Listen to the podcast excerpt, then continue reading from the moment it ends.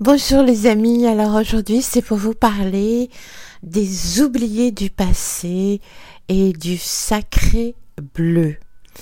Alors c'est un thème, vous allez voir, euh, là je fais un court podcast, mais je reviendrai sur ce sujet euh, certainement à plusieurs reprises, vous verrez par la suite.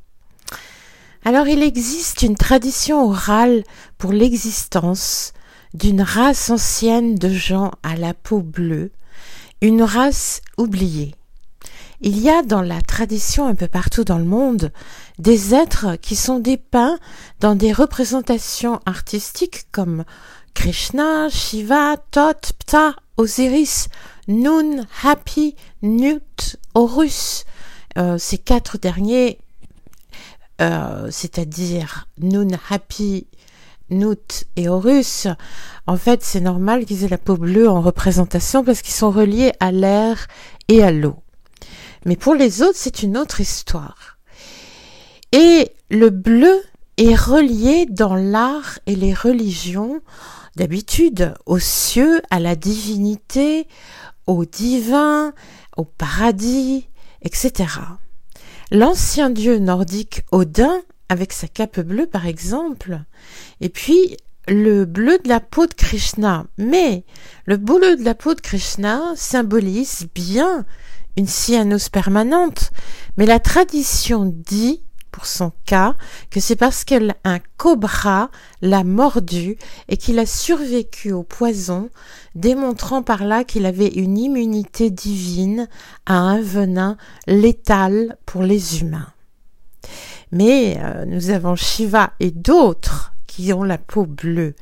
Et les autres n'ont pas été mordus par un cobra. Il y a même des descendants, des tribus, euh, se disant comme tels descendants de ces anciens à la peau bleue, qui se peignent ou se tatouent en bleu notamment, avec la plante donnant le pastel, pour essayer de faire revenir l'attention et la protection de leurs ancêtres sur eux.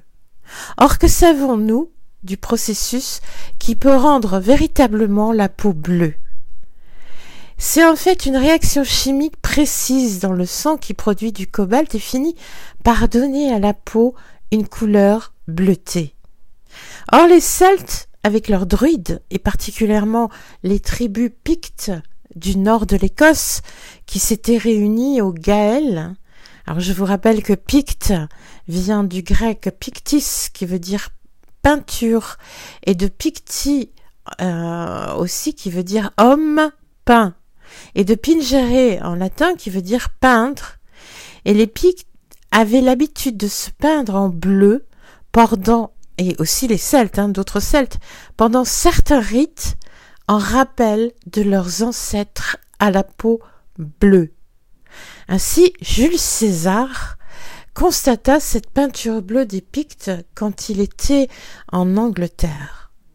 Or, on voit trace aussi dans le phénomène des bébés, aujourd'hui, hein, enfin depuis toute l'ère moderne où on peut le constater, Euh, on voit trace dans le phénomène des bébés au rhésus négatif qui, juste après la naissance, deviennent bleutés et à qui on fait des transfusions car c'est perçu comme un manque d'oxygène dans le sang. En fait, ces bébés ont une marque et un manque de fer comparé à la normale. Et ils ont, au contraire, beaucoup plus de cuivre que la normale. Or, quand le cuivre s'oxyde, il devient bleu. Alors que quand le fer s'oxyde, il devient rouge.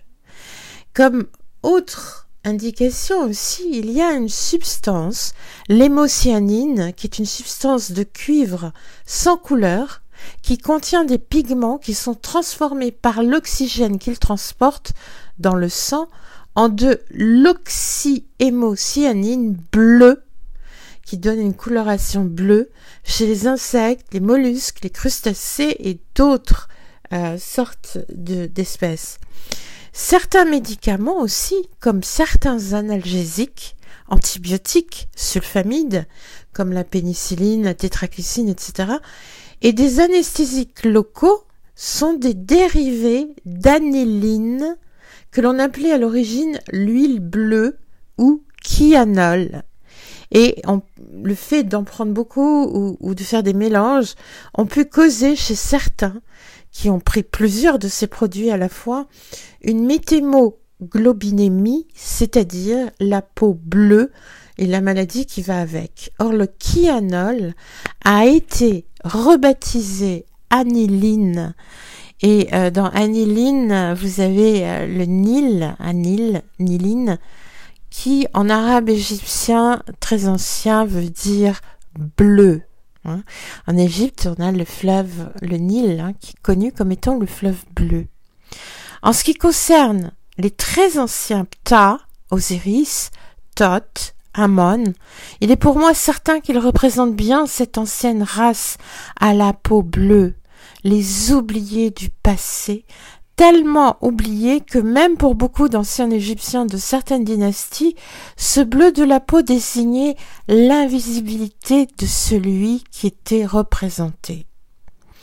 Cette très ancienne race oubliée a tout de même laissé des termes dans notre langue française comme de sang bleu, qui à l'origine désignait bien une hérédité certaine sacrée, un lien avec le divin, mais qui est uniquement vérifiée dans très peu de cas aujourd'hui, et d'ailleurs rarement reliée à une noblesse reconnue, vu que les lignes dites royales ont été maintes fois trafiquées au cours de l'histoire. Il y a eu des véritables descendants écartés et remplacés par d'autres qui n'étaient pas du tout de la même hérédité, ou même des descendants tués pour de vulgaires luttes de pouvoir. Et puis, il y a aussi le mot « sacré bleu » pour nous le rappeler, pour que nous l'oublions pas, pour que nous n'oublions pas ces oubliés du passé. Merci, c'était Gigal. À très bientôt.